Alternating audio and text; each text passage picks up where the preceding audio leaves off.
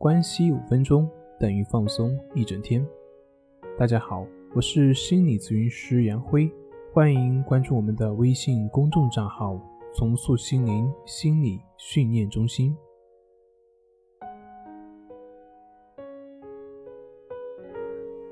今天要分享的作品是：如何才能不紧张？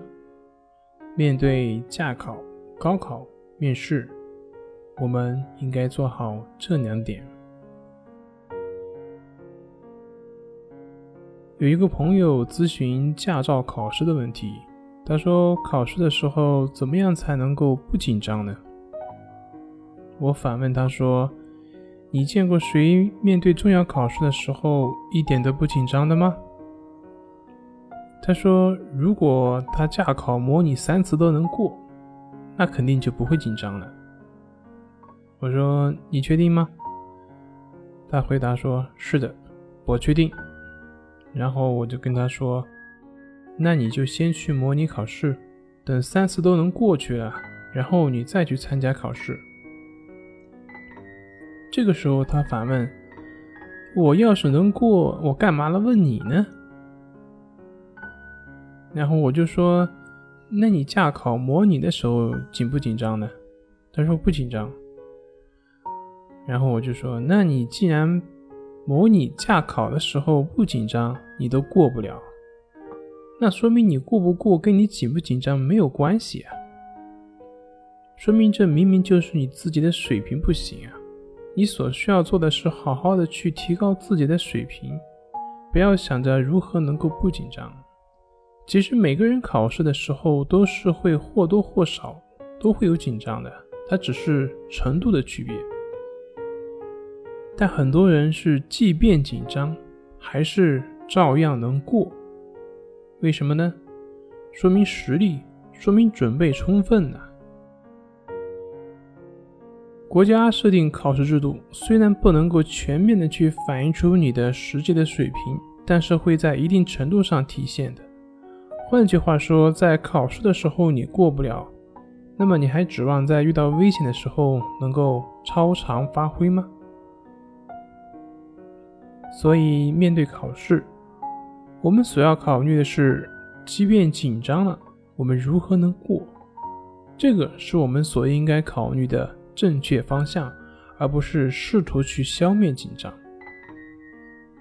从我们心理的反应机制来看，你越是想消灭紧张，你就会变得越紧张。那反过来，你只是关注于当下的事情，任由紧张发生。那么这个紧张反而会消失，这个就是退步原来是向前的道理。其实不只是驾考，还有其他的，像高考、考研或者是工作面试等等，许多人都问过这样的问题，那就是如何在这些考试的时候不紧张。在我看来，大多数人的紧张都是对于即将到来的不确定性的害怕，也就是说，对自己的能力是否达到要求并不确定，或者说有些根本就没有达到要求，但是呢，却期望自己到时候能够超常发挥。那对于后者，我想说的是，这个时候你不紧张是不对的，因为紧张就是一种提醒你前方有危险的一种生理预警。当一个城市即将遭受敌人飞机空袭的时候，防空警报就会提前响起。这说明这个城市的防空系统非常正常。那么相反呢？我们很多人却想着如何去撤掉防空警报，而不是想办法去消灭敌人的飞机。这难道不是掩耳盗铃吗？所以，面对紧张，我们正确的思维方向是。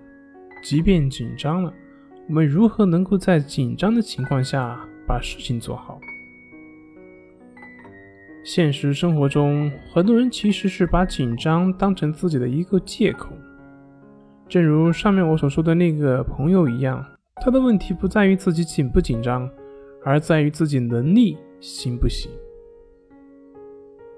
但是如果说是紧张的话，那么他可以说的理直气壮。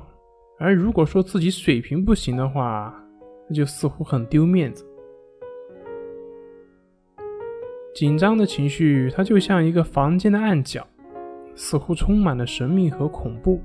但是只要你把光打过去，你就会发现，原来什么都没有。所以呢，直面问题，提升自己的能力，你就会明白，什么紧张啊、焦虑啊，那些对你根本没有影响，他们对你的影响不存在的。当然需要注意的一下，就是这里所说的不包括那些中重度的焦虑症患者。好了，今天就分享到这里，咱们下回再见。